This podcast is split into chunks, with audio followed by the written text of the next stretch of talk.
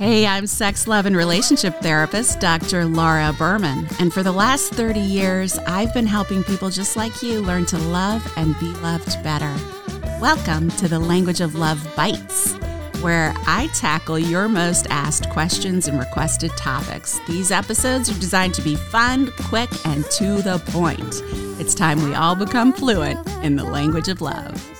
At the end of this episode, I'm going to share with you the number one thing I have found that predicts for kids getting through divorce successfully. So stay tuned for that how to effectively co parent your children after divorce. I get so many questions from you about this. And a listener called in just recently and asked me about this. By the way, if you ever have questions that you want me to tackle here, I am always ready for you. Just mention it in the comments section or go to drlauraberman.com where you can ask me questions as well. So this person was saying that they just recently got divorced and they're worried about their kids, which is obviously one of the number one concerns that divorced parents or divorcing parents struggle with. So in this video, I'm going to share with you some of the keys uh, that I think make for successful co-parenting after divorce.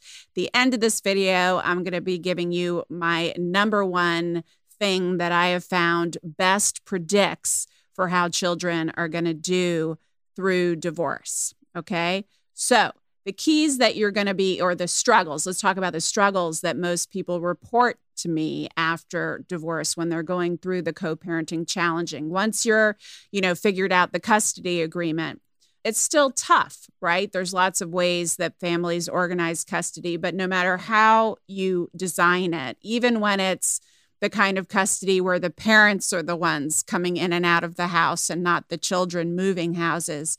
It's an upheaval. Each transition is an upheaval for the children.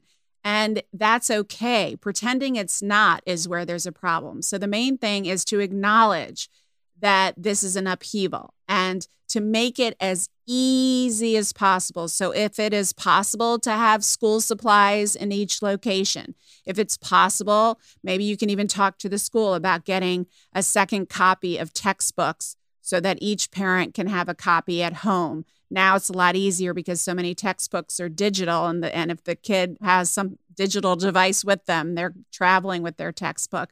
But some schools don't have that. So make sure they have their toiletries and their clothes and that they have supplies in each home and that they also have items of comfort in each home that are already there. So the kid and you don't have to remember as they go back and forth about what to pack.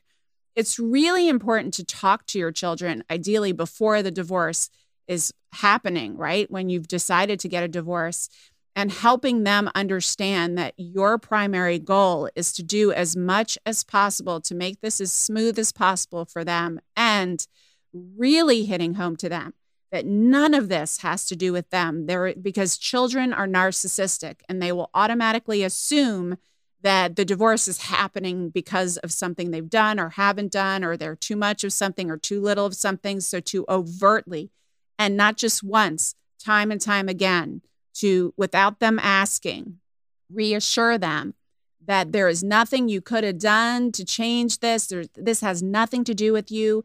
This has nothing to do with anything you did or didn't do. This is between me and mom or dad. It has nothing to do with you. And we both love you so much.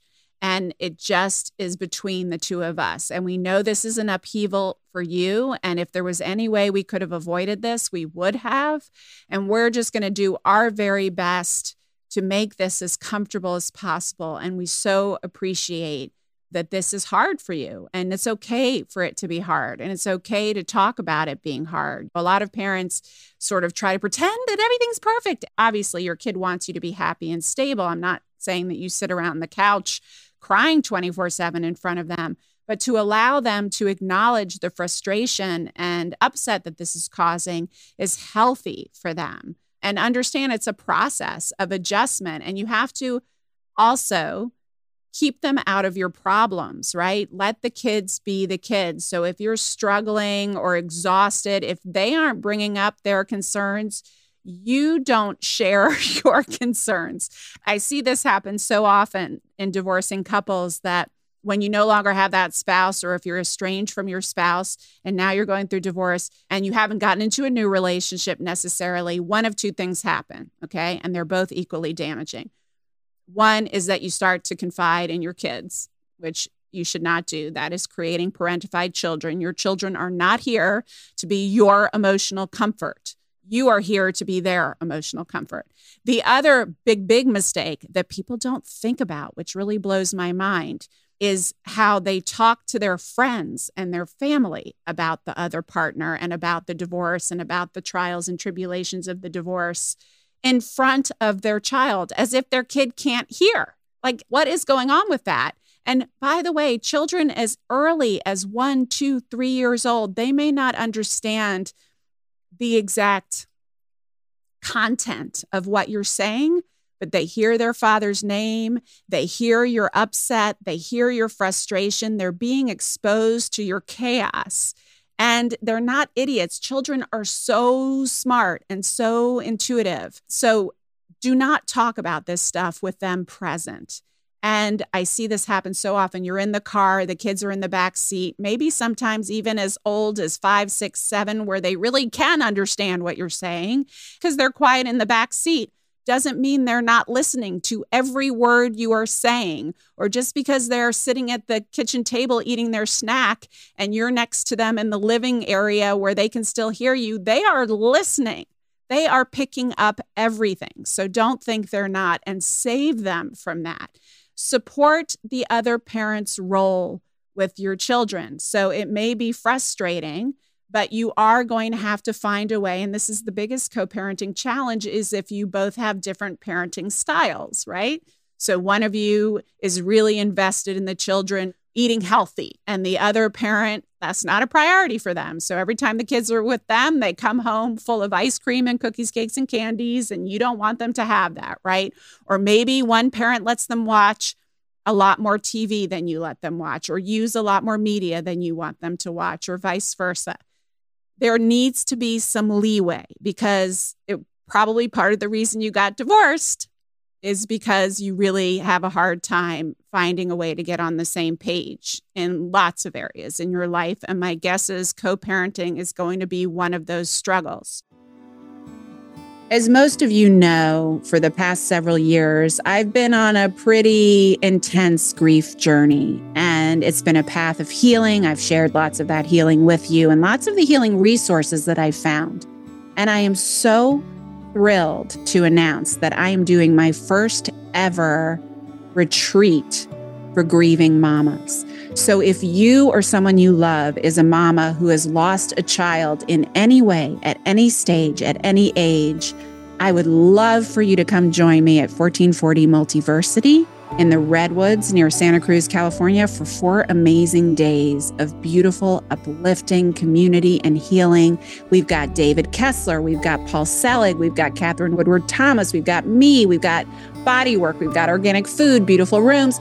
Go to 1440.org. Check it out. It's right there on the homepage. I really hope you can join us. So, you are going to have to lower the bar of the level of control that you have over your children and focus on the long game.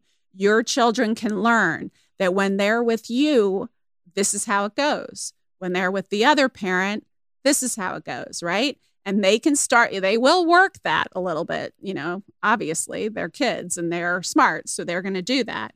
But you can't control what your co parent does. You can try to get on the same page, and you should get on the same page with as much as you can around schoolwork being a priority, around medical care being a priority, around getting them to counseling or therapy if that kind of support is needed, around parent teacher conferences, around discipline, about the big things. Like those things, you really need to be a united front but you're also going to have to let a lot of the smaller things or maybe prioritize what's most important and really pick your battles because you're going to drive yourself crazy trying to control what the other parent is doing.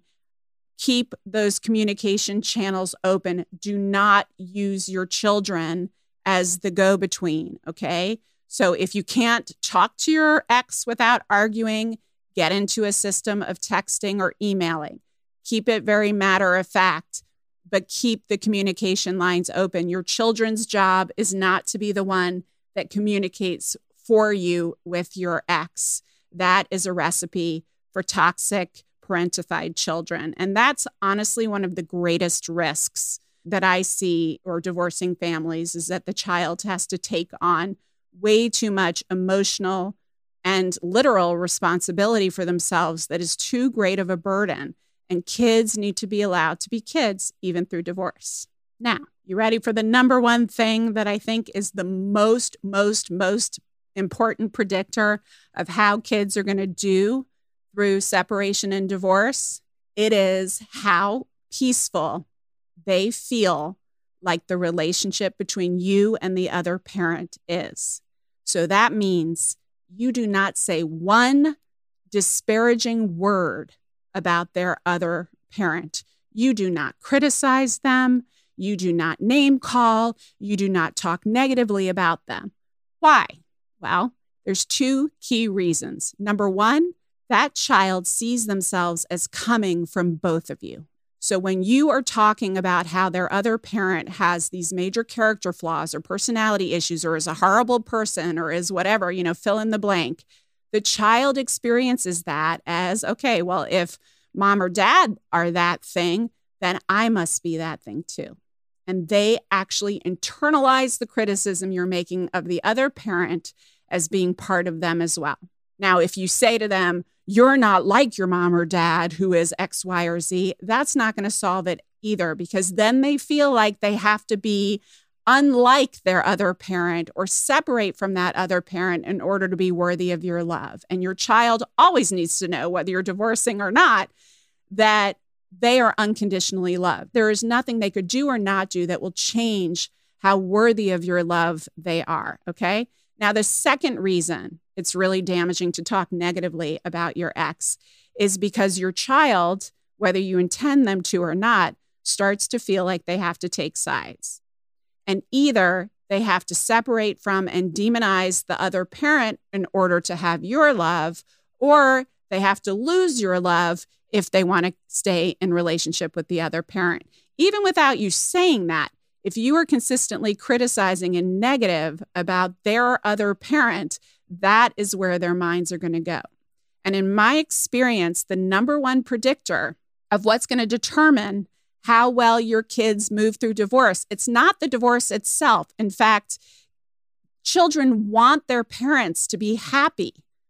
They want to have a model of what a loving relationship looks like. And if you and their other parent can't do that for them and you are so unhappy, they want you to be free of that relationship and to find another relationship in the long run. I mean, obviously, they don't want the upheaval, but it's better for them if you do that.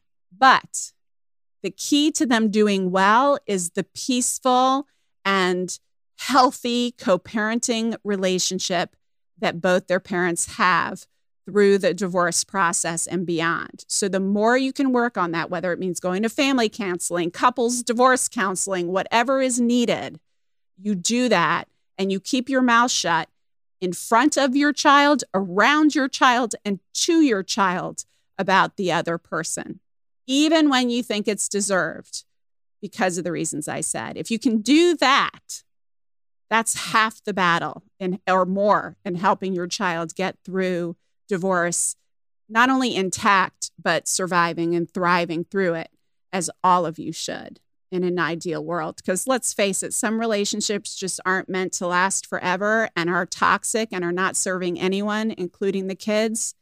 But grace, patience, and healthy communication is more important than ever when it comes to your kids helping them move through divorce in a healthy way. Thank you so much for listening. I love being with you. I love your questions. So keep them coming. You can always go to languageoflovepod.com and there you will find a way to leave me voicemails as well as email questions that I can always answer because you know me. I'm here to help you learn to love and be loved better. I went to the doctor, said I'm crazy